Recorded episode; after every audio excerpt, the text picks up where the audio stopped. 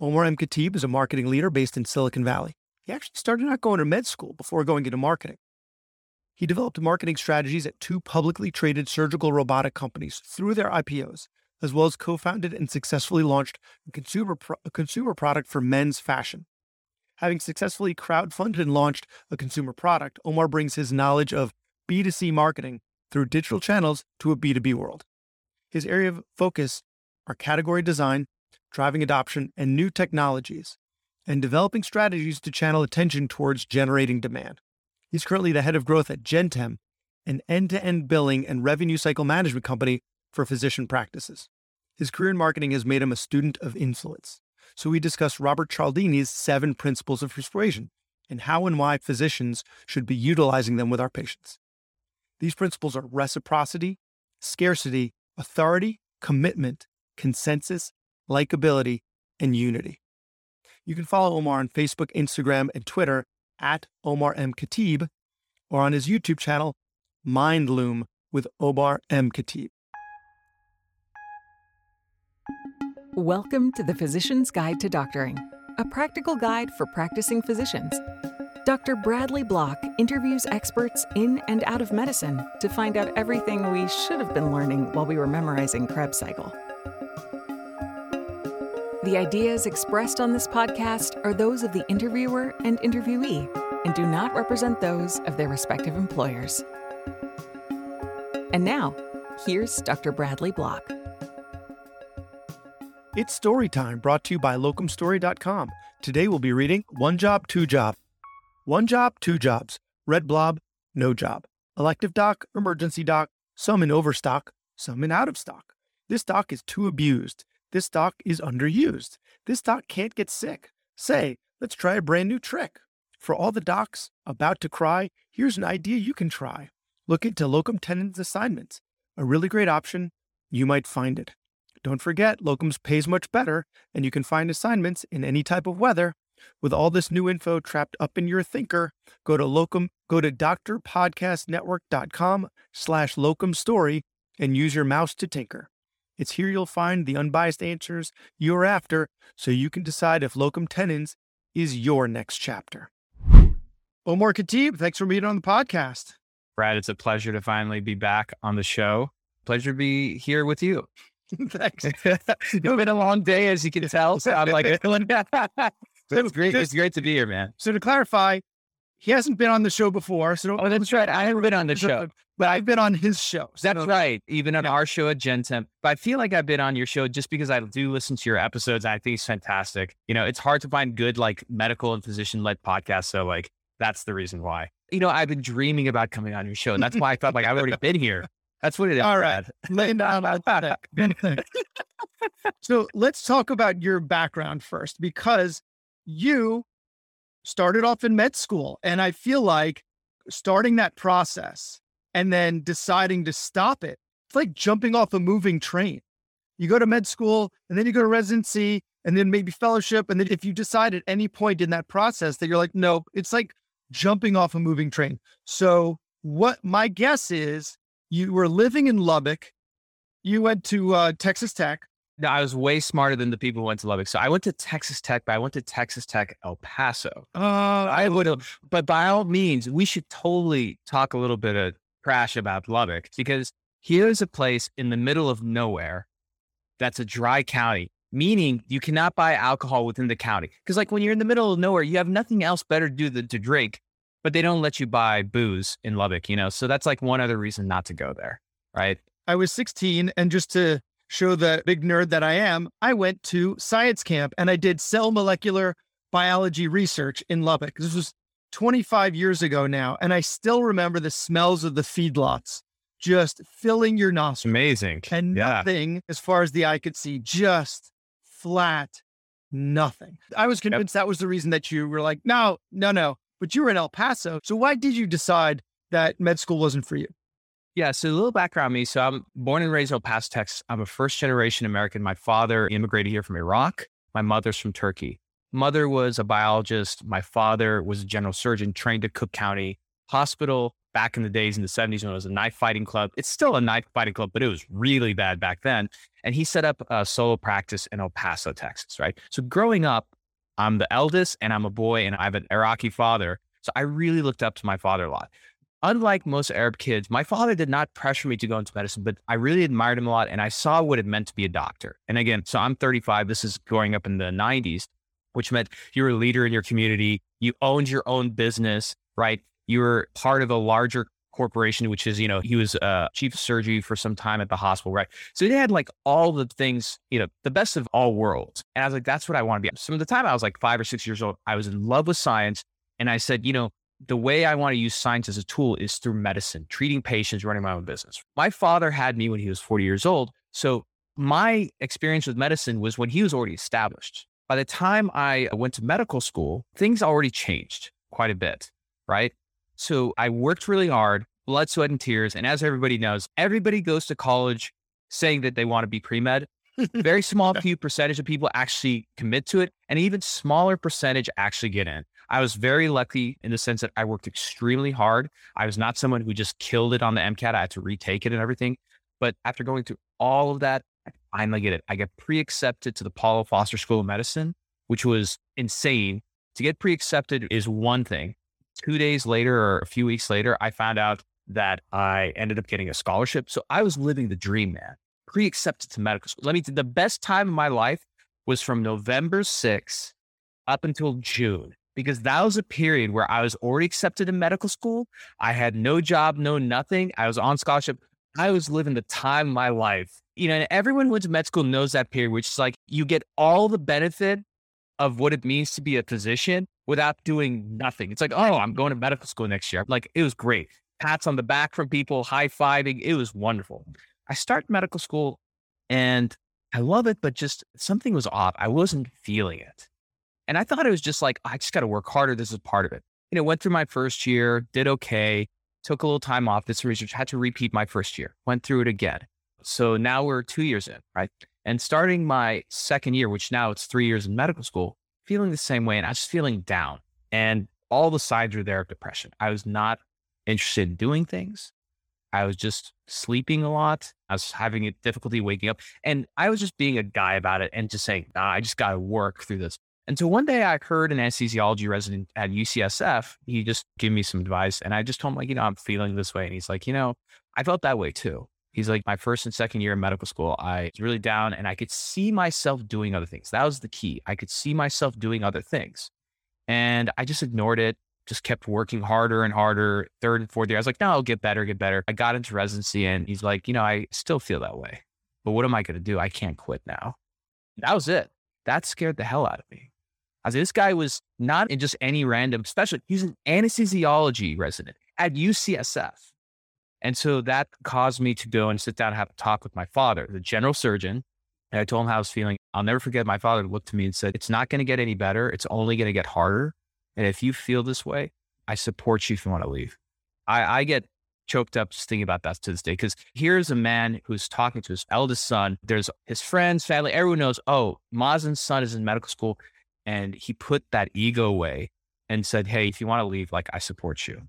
Yeah. You know? Yeah. I get that because it's a reflection on him. So that's not an easy thing to say.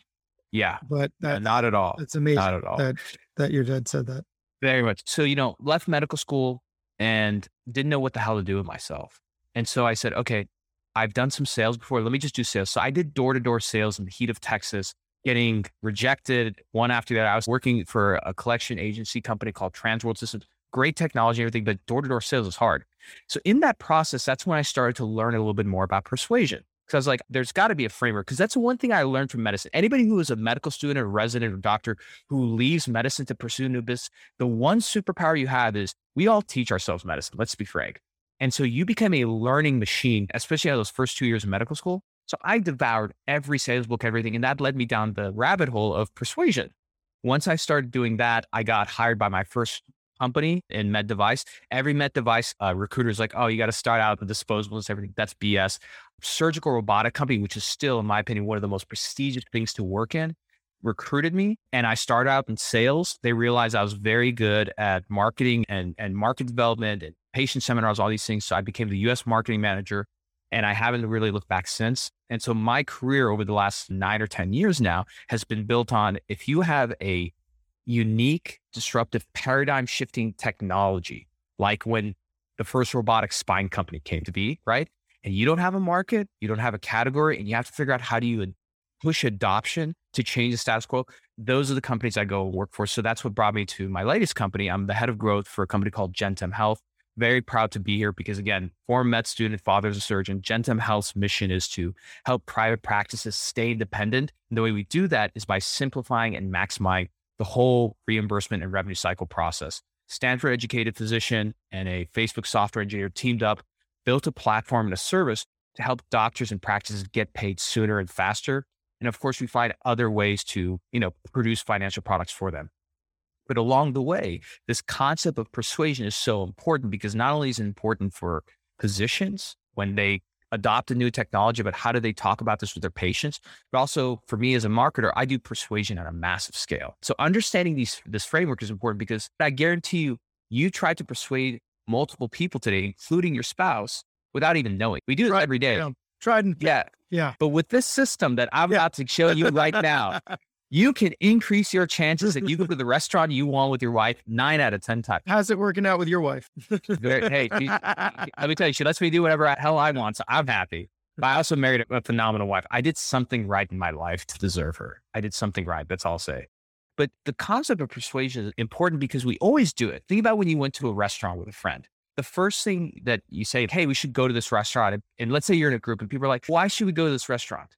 Most of the time, you'll either say, oh, it's a new restaurant, everyone's trying to go to it, or what do we do? We look at Yelp and be like, well, this restaurant has like 2,000 reviews and it's four stars. Right there, there's social proof in there and there's authority. Then you say, there's a spot open tonight at seven o'clock. There's no other spots for the whole week. There's scarcity. So we bake in persuasion. The reason why some people are a lot more persuasive than others is because you act, they actually know how to develop a formula and apply it at the right times before we get into that, you mentioned that you must have done something good in order to deserve your wonderful wife. So you must have a moral compass under that salesmanship somewhere.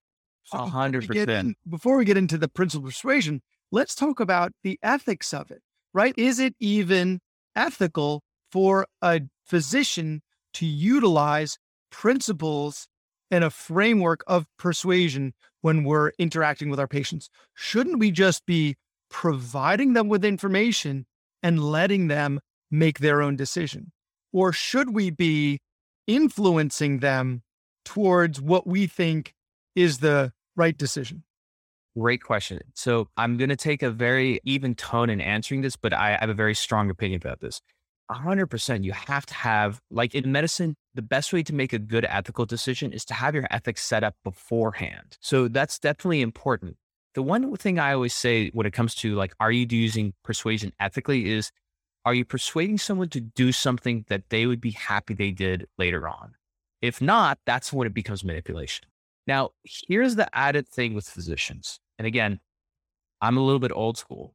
And when a patient comes to you, they're coming to you because you're an expert because you have deep expertise in something. And in my opinion, I think it's CYA medicine, right? When you just only provide these very complicated decisions and say, hey, what do you think we should do? There's one thing where you work with the patient and you work as a team to make a decision.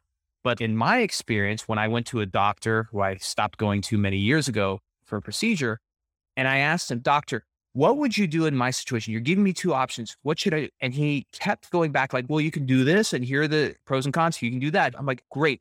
What would you do? And he wouldn't answer the question, right?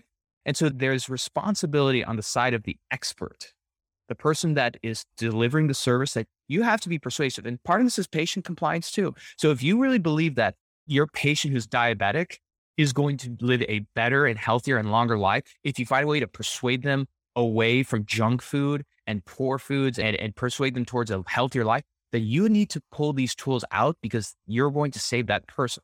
Otherwise, if you don't persuade them, guess who will? Family, the internet, all these other things. And doctors and medicine are under attack today. Look at what we just went through COVID. That was a big experiment in persuasion and influence. So physicians have to know how to use these things.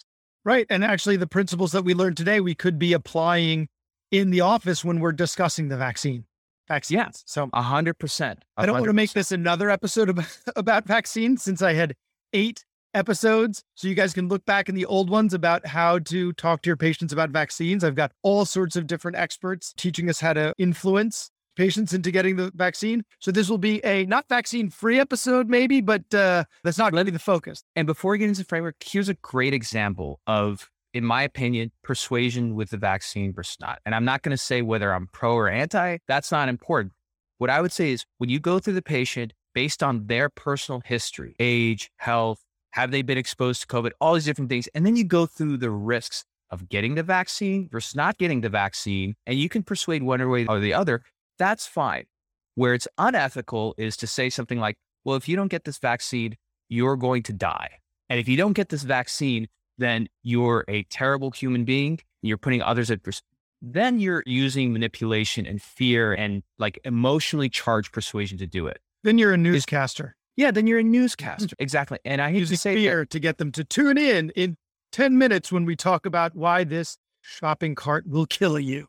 A hundred percent. And Brad, was your father a physician as well? No, But growing up, you and I both of the generation, we dealt with great physician leaders in the community. Those people who are in my mind, and I know that you've dealt with them eh, since you had grown up in the Northeast as well, is that they were persuasive, but they were even toned and they were objective. The great physicians, in my opinion, they were like that. Those are the people that I want to grow up to be. So let's help the physician listeners to be that person. So do you want to go through Cialdini's principles like one by one?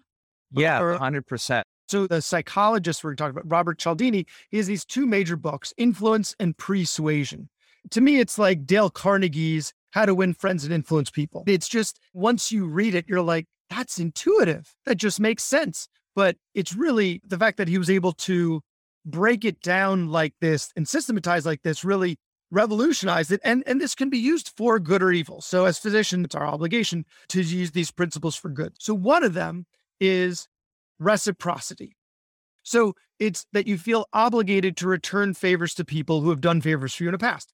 An example of that is when you get something in the mail that they want a donation from you and they include stamps or return addresses, right? Now they've given you something. So even though it's worth barely anything, you now feel more obligated to return the favor. And that increases their donations. So they don't do it because they're nice. They do it because they studied it and figured out by giving you these next to worthless return addresses with your name on it, you're more likely to then donate.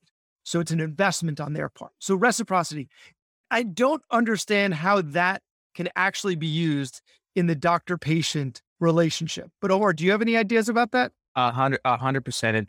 And, if you don't mind, just as a like little agenda, so people remember. So do you mind if I list the principles real quick? No, please. Okay. Because this is the easiest way that I found. So again, coming out of medical school, we're great at mnemonics. Okay. The way you remember these, all these principles is our class. We're now learning, and this is our class. And it's R C L A S reciprocity, consistency, liking, authority, scarcity, social proof. So let's start with reciprocity. And with Cialdini's work, the thing that people have to keep in mind as to why should I listen to this person? This is the most foremost psychologist on consumer psychology and persuasion out there. His book Influence was written over 30 or 40 years ago. Warren Buffett and Charlie Munger constantly reference it. And if you see something persuasive in politics, it's highly likely he was behind it. So on the reciprocity side, here's the way you, should think about it. So one of the studies they did was that they found that shoppers who came into a store, if you give them a free piece of candy at a candy store, it increased sales by 42%. And Costco does the same thing. You know, you mentioned the free samples that get sent to them. At Costco, there's a reason why you give out free samples at the front. So the whole thing though is that you shouldn't think about just giving us things for free. Reciprocity could be words. And so one of those things, it could be paying a patient a compliment, right? If you pay somebody a compliment, what's the one thing we're trying to do with patients? We're trying to get them to be kind to us, to be comfortable, to open up. And by the way, here's something that I can hang my hat on. In medical school, I have the uh, papers to prove it. I was like one of the best at patient encounters. I was really good at patient encounters and compliance. So one thing you can do with a patient when you walk in, pay them a compliment and maybe open something up that's personal, right? You say, how was your day? And they're like, oh, it was good. How, and they might say, how was your day or something. And you can say something like, oh, it was good. You know, my son is going to this thing or, you know, not so great. You know, my daughter or my wife, there's this thing and, you know, we'll worry about it. But by offering that one little piece of personal information, you have now created a reciprocation where they're going to be more comfortable opening up to you. We can't assume that just because they're patients, they're going to tell us everything about their personal life because maybe one of those patients has, I don't know, an abusive spouse. Maybe they have a drug abuse problem. And so we have to make them feel comfortable to open up about that. And one of those pieces is reciprocations. It's the same thing with the front staff. I'd like to just give a little caveat to that, though. This Please. is not an open invitation to talk about yourself the Yes. entire time. Yeah. Because Surgeons, listen up. yeah, I know plenty of physicians that do this where they just talk to the patient about themselves. You have to remember that the patient is the star of the show. So you might add a little bit about yourself, right? It humanizes you, and then you're giving them a little bit of yourself. I would also warn you not to do anything that's too self deprecating because you're an authority. While it is important to humanize yourself, you don't want to bring up anything that questions your competence Exactly. you're choosing what to share, make sure you're doing it. You know, it has to be brief, it has to be humanizing, and it has to be something that doesn't take away from your competency. Exactly. And just something, this is not necessarily with patients for those physicians who have to go and visit other practices for referrals. One other thing to supercharge reciprocity is these three keys making it very meaningful, something that's unexpected, and something that's customized, right? Throwing this as an example, if you're a surgeon, let's say you're going to try to get referral from a physician, that physician, I don't know, really likes getting a book and signing it and visiting them. That's something that's very meaningful. It's customized and it's something that's unexpected. That's a small example. That's for more if you're looking for referrals, not necessarily with patient care. Yeah, Otherwise, definitely. it really cut into the bottom line. So you said our class. So the next one is commitment or consensus, which the Yes. commitment, right? Commit. Yeah, people change the term. It's either commitment, it's either consistency, commitment or consistency. Okay. The big thing about this is that, especially as we get older, we become more persuaded by what we're trying to be consistent with, how we vote, who we associate with, etc.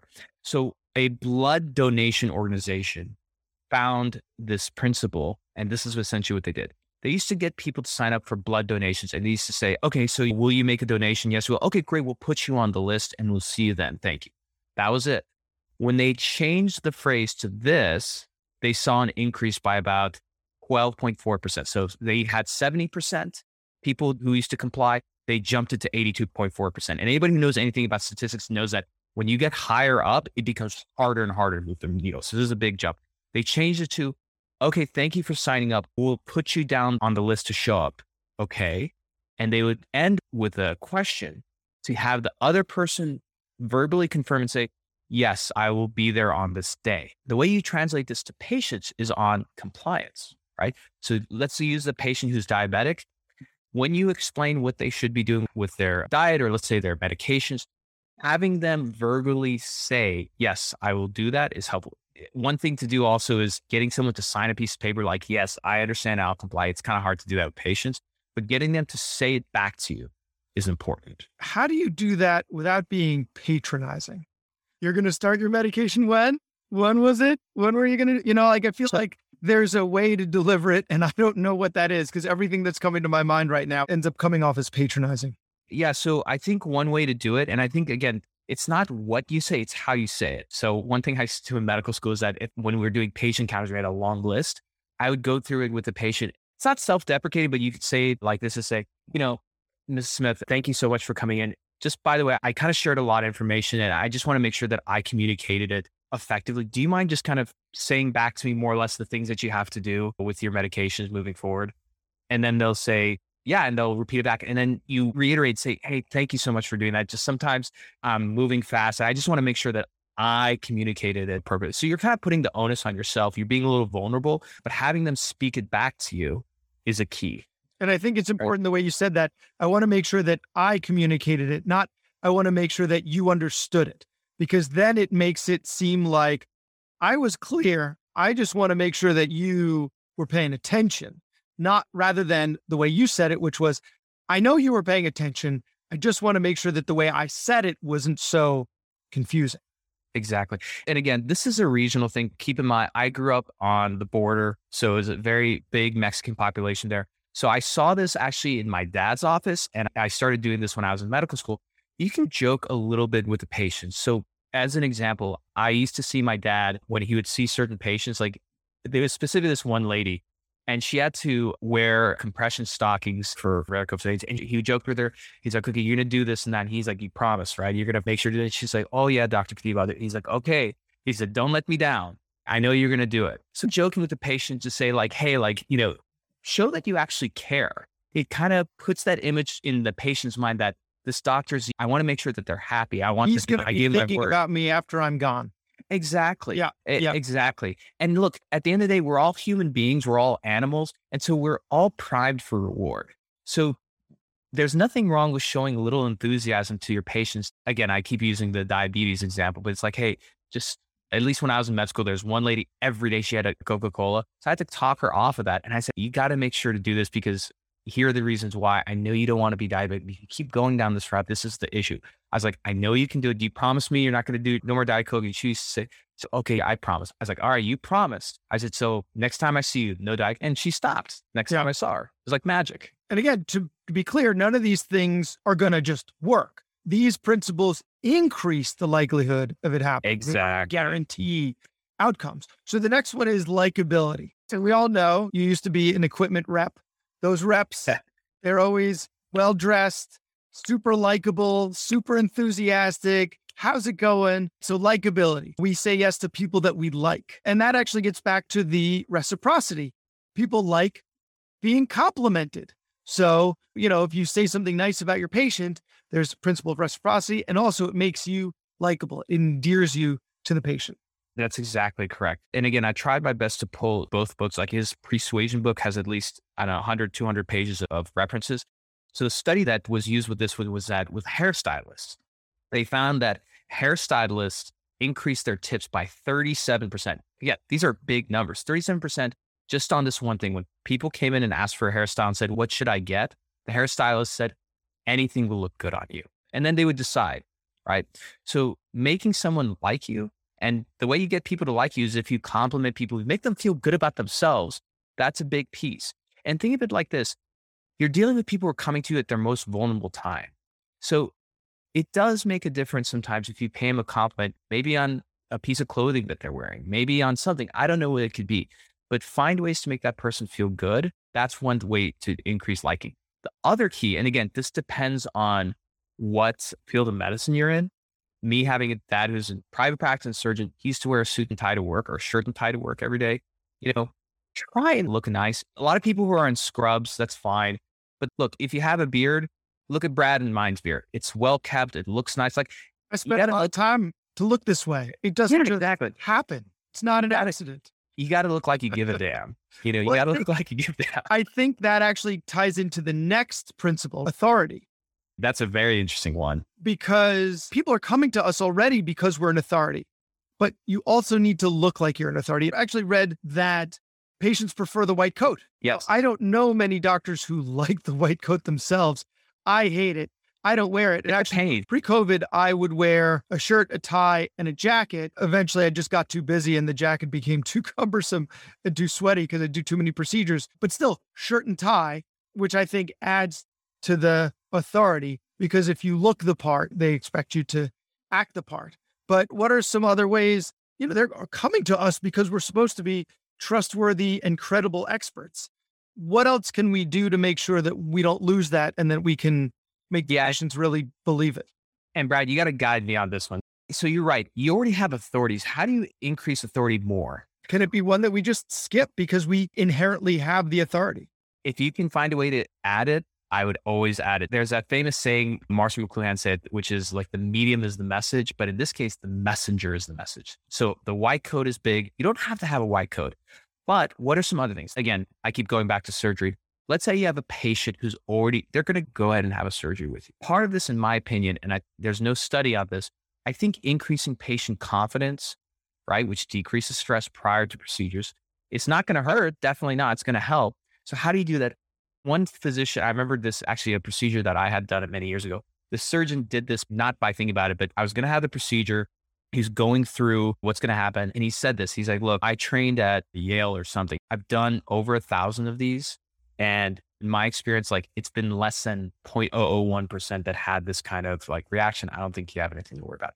So just by him giving me a number and that all that authority backloaded made me a lot less stressed out about this one side effect or risk of the procedure. And he said, yeah. And so I think where you can use it is really important. I'm going to use one of our guests, Dr. Cheng Ruan. I highly recommend following. Actually, you should definitely have this guy on your show as a guest. He has a really interesting thing he does with patients, and he does this. And I mentioned it because Cialdini mentions it in his book, which is to increase authority, use a negative with a positive, especially when a perceived negative or weakness is seen. What does that mean? If I'm trying to, let's just say, sell you on this pen, and you already know that this pen is difficult to use because of this clicking thing. But if I tell you, hey, this is a great pen to use, it writes really well. Yeah, it's true. There's this clicking thing that's a pain, but here's the reasons why. The fact that I actually stated it creates a lot more trust in the story. So, like with Dr. Ruan, what he does with patients when they're trying to figure something out, if it's something he doesn't know, he has no ego. He'll say he does not know, but that increases authority and trust with people. And even in Cialdini's book, he says you can use three words to do this yet, but, or how, however. So patient asks you about something, you're not sure, and you say, I'm not sure, but in my experience, however, use yeah. those things and I don't know the answer to that yet, but I'll find out and I'll get back to you. Yeah, exactly. Yeah. If you're acknowledging what you don't know, that gives more credibility for the things that you do know. Totally. And I think sometimes physicians, they have humility in the wrong periods. They have a lot of humility and humbleness when it comes to presenting two completely different options and not giving me the direction. But then in other things, they're just absolutely asinine and obnoxious. Like it's just times to be humble, there's times not to be. So that's authority. And the next one is scarcity. That during the initial release of the vaccine, scarcity was real because you couldn't get it so easily. So if you had an opportunity to get it, you had to take advantage of it as soon as possible. Other than that, I'm not sure I should be telling my patients, well, if you don't do the surgery now, you're never going to be able to do, you know, like. So there's, and again, I think the big thing, you get creative with these things. So let's use the example of surgery, right? So you can, let's say, okay, I'll, I'll use varicose veins as an example. Let's say there's a patient, they need to get a procedure done either way. Otherwise, it's going to cause an issue. And let's say we're heading into the summer and they're like, I don't want to do it because it's the summertime and it's, it's two weeks off. So then I can say, okay, this is a way to create scarcity. Is look, totally agree. I hear you. So you want to agree with person. I totally agree because summertime, you want to show your legs, you want to go out. But here's the thing come wintertime, we're going to get booked out a lot because a lot of patients book at that time and it's going to be really busy, right? Like you're during the wintertime and fall time, you're not going to be on vacation. You're going to be working. So you're not going to be able to take time off. So you're going to be working. There's going to be holidays and everything. And then we're going to be in the same position now next year. So that's how you create a little bit of scarcity and more important, a little angst. But again, this goes to learning more about the patient and their life so you can repeat back facts that they need to create the story in their head as to why they should make a decision. Or for the next week, two veins for the price of one. That's you true. You can tell me now. Yeah, that's true. I'll give you one more interesting one. So again, Dr. Ruan, who I really have a lot of respect for, him. I think he has a very interesting approach to this. They started doing these again in educating a patient, let's say on diabetes or something. You can do it one on one with somebody, and each time you spend five minutes, which does nothing, or you do group where you get a bunch of patients with the same thing. Say, hey, we're having this seminar. We're doing it as a group. It's one hour long. You show up, but how do you make sure they go there? There are only 10 seats for the seminar we're doing right? We have two left. Please make sure you sign up and go there. Otherwise, the next one's going to be for another month. Some people don't like to do that, but if this is going to really be helpful to the person, you have to find ways to persuade them because otherwise, they're going to be persuaded by something else and that can harm them. So the last one is I've heard of it referred to as consensus, but in your R class, S is social proof. Social proof. Right. That is so correct. The trust the power of the crowd. So, you know, if it's popular, there must be a legitimate reason for why it's popular. One of the reasons my podcast is so popular is because it's popular. So popularity breeds popularity, right? You've got tons of downloads. When you search it, it's top of the list. You have this many five star reviews for my podcast, and therefore more people end up listening to it. You're going to do the things that where there's already consensus built around it. So, how do we use social proof other than me just trying to get all of my patients to give me five star Google and Yelp reviews? How else can I use social proof? Yeah. So, the big thing about social proof, it's a very interesting one, especially for me as a marketer, because it's one of the most important things when it comes to technology adoption, right? So social proof is not only in the numbers, but you have to see people like yourself. Again, I'm making this up. I could go back to like compliance things with medications and diet. If let's say you're trying to influence a patient to stick to a certain diet, you can do a very short video with two or three different patients who come on and say, I followed this diet and I found that this is what happened. Here are my results. I'm much happier today, et cetera, et cetera. Because that's the whole thing. We want to see social proof, evidence. So part of that is a number. But the one thing you'll notice is that numbers really don't move people. We're all emotional. And even doctors, when you use numbers to reason for something, most of the time you already have a story that's baked in your head. You're just not aware of it. And probably the biggest example of a study for social proof, and this is a dark one, but it highlights the point when it came to torturing terrorists for information, right? They polled the public and people were very much against this. Everybody. The moment people were told that their peers actually were for it, 80% of the public was in favor of using torture to get information out of people. And so, taking that dark example out, I think a combination of numbers and actual proof, like people need a face, they need a story, right? So, give them the story to anchor to in their head and give them the numbers for that, I guess, objective, logical part of their brain to reason towards that. And once you combine those two things, then you have something. Cialdini came out with a new edition of his book where he now has seven persuasion on influence. There's a newer version of influence. And I think it just there's what? Yeah. And I didn't even know about yeah, this. Mine, where he adds another principle called unity, which oh yes, human beings are tribal. And so if yes. people like us, and it's similar to social proof, actually, but it's just if the person that's making the appeal to you, you can identify with as part of your tribe.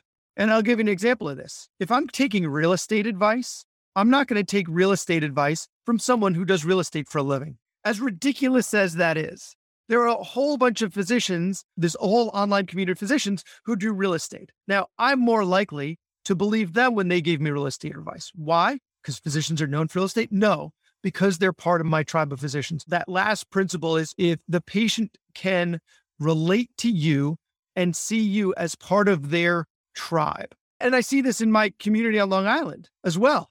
Like the Italian patients go to the Italian doctors, the Jewish patients go to the Jewish doctors. You gravitate towards your own tribe, but your tribe isn't just one single thing. My tribe is Jews. My tribe is doctors. My tribe is Long Islanders. My tribe, other things that I identify with myself. So if you can find something, some common ground where the patient can identify that I am one of, you're more likely to have influence over that person. Hundred percent correct. And yes, so he ends persuasion with unity. And I just checked Amazon. I'm going to get it. So by the way, I don't know why he didn't create just a book on unity. It's influence, but it's like expanded. But you're absolutely right. And, and this is a key part of marketing, which is how do you create a community so people say people like us do things like this, right? And so some of the most successful practices I've seen in medicine, the doctor focused on their practice serving a very specific group of people within the community. For example, in, in Detroit, Michigan, certain doctors who are Iraqi take care of Iraqi patients and they're known to the community as the doctor go Through. But because of that social proof, they end up getting people who are non Iraqi also coming to them for certain procedures. But the whole key is, yeah, like it's a thing of unity and, tri- and tribal. And so if you're able to focus that, especially if you're in private practice, it's really, really important. And Brad, I was going to say, if there's time, I have a special extra piece of persuasion for your audience. Is it okay if I read it out for you? There's time. time please. For... Okay. Please. So, so just a little context size. The most sophisticated books on marketing were written by copywriters 40, 50, 60 years ago. And some of these books are no longer in print. I spent $200, $300 on one of them even because these people literally wrote copy for ads.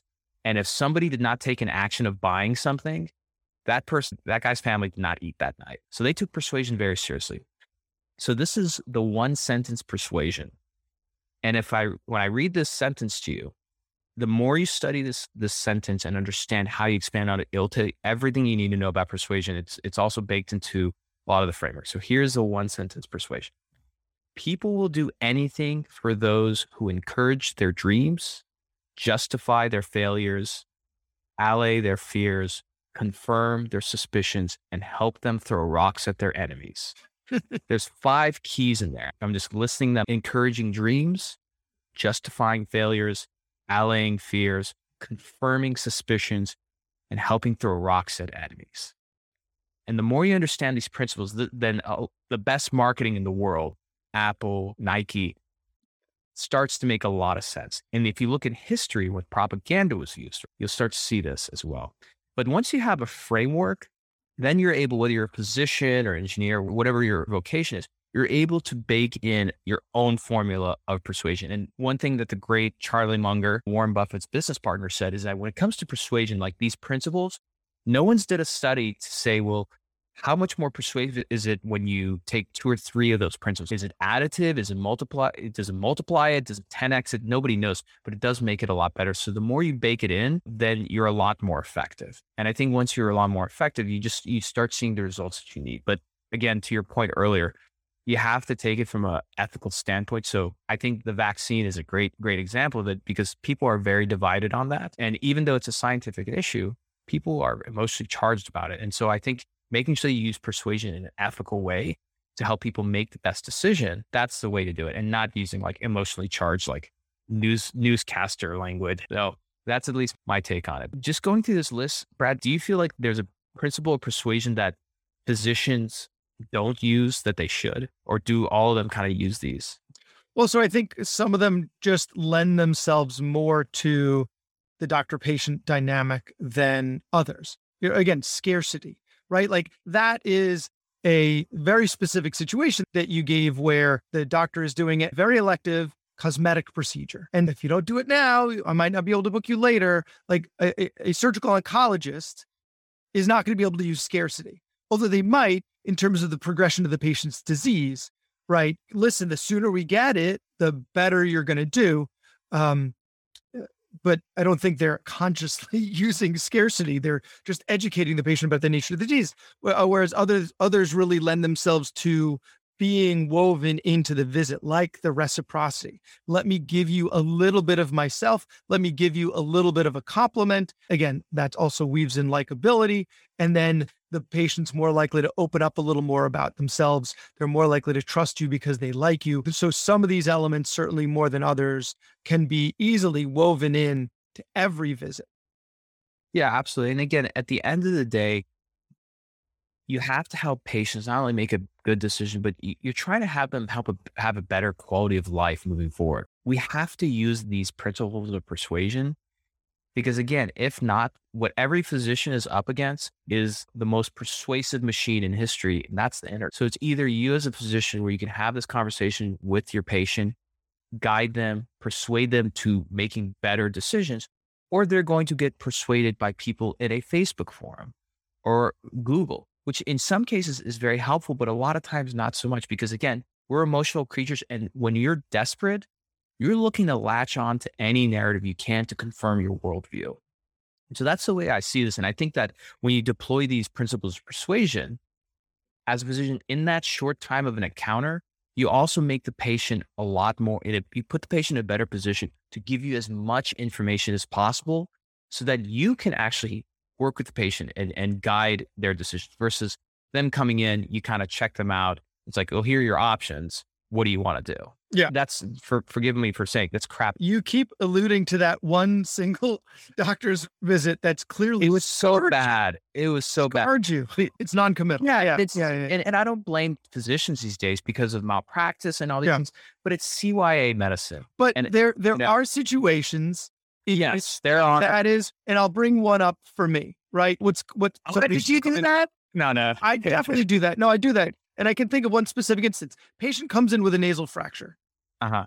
Barely perceptible. Do mm. we do a closed reduction of a nasal fracture where I basically put something like a metal bar up their nose to try and push it out, but you got to numb them up so that they tolerate it? Or do we leave them alone? Barely perceptible. What do you do? So what I tell those my patients, and we're getting off the topic of persuasion here. I'm just getting no, no, this is good. No, please, this is good. That's this is what this podcast is about. Please, but what what I what I tell them is sometimes these are the hardest decisions. If your nose was on the other side of your face, the decision to do surgery would be obvious, but this is a very hard decision because both answers are right answers. Doing something about it, yeah, you might notice it later and you regret not doing it, but it's also barely perceptible. So you might never really notice it and to put yourself through what's an uncomfortable procedure to do something that with really no benefit. There's no right answer here. Both No, no. of them are right answers. That is perfectly fine. Let me give you more clarity on mine because maybe this will help some physicians. Here's the decision that I was trying to get was my decision was to get a procedure done or not to get a procedure done. And in one case, so we there was a concern that I had a growth. Okay. So it's like we we should check, right? All right. Yeah. And the other side is no, we'll just leave it alone. And so my thing with him was like, what should I do? Because I don't want to go do this procedure. But if there's this risk, Yeah. let's do should I be Yeah. about this thing? Like, And he would not answer that. You- He's like, you- oh, oh whatever you, yeah. And he's like, whatever Yeah. you want to do. I'm like, no, dude, it's not whatever I want to do. Yeah. It, tell me, tell me what to do here. Because like in that situation, I personally was scared. We ended up doing it, and and it was a good, it was a good idea. It turned out to be nothing, but thank God. But had we not, had we not, that thing would have been in my head the whole time, and I was too young at the time to think about that. If that was me today, I'd have been like, we're going and doing it now. But back then, I was so young, I just didn't know what to do. yeah, you needed their guidance. You needed their Yeah. guidance. Yeah. And I think maybe this is this is deep. We're getting deep here. I think I have such a huge respect and admiration of physicians that it just disappointed me so much that this guy was just not like Not living up to the expectation. Your dad was this giant in your life. And this is where you saw all physicians should be. And this guy did not live up to that expectation. yeah. Uh, so this happened when I was 21. My dad was one, but like to talk about like really big names, I I, w- I looked up to people like Michael DeBakey and Cooley, like these big surgeons, like they they were confident in all these things. Yeah. Yeah, exactly. And so this guy just, I don't know. And we're getting like a little off topic here, but just, I feel that maybe one of the reasons why physicians, they don't put effort into being, let's say, more persuasive and really thinking like, how do I, Not my listeners, though. My listeners all put effort in. oh yeah, hell yeah. It because- makes an exception. yeah. The other 750,000 physicians get 50,000 downloads.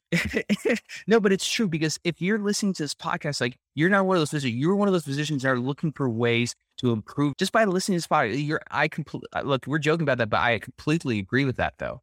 But I think maybe the other side is that maybe a lot of physicians are just so burnt out from the machine of healthcare. Yeah. And just whatever. Yeah. It breaks my heart. Ground down. breaks my heart. Well, Omar, this has been great. I really there are, there are so many of these principles that I think we're going to be able to weave into our office visits, and I really appreciate you taking the time. But tell us a little about your podcast, and uh, you plugged the company earlier, but please, Gentem Health, plug it again. Yeah, totally. So we have a podcast called Journey to Private Practice. So anybody who's into private practice, trying to get into it, we do a lot of effort to bring on great guests. Brad And- has and been me. on.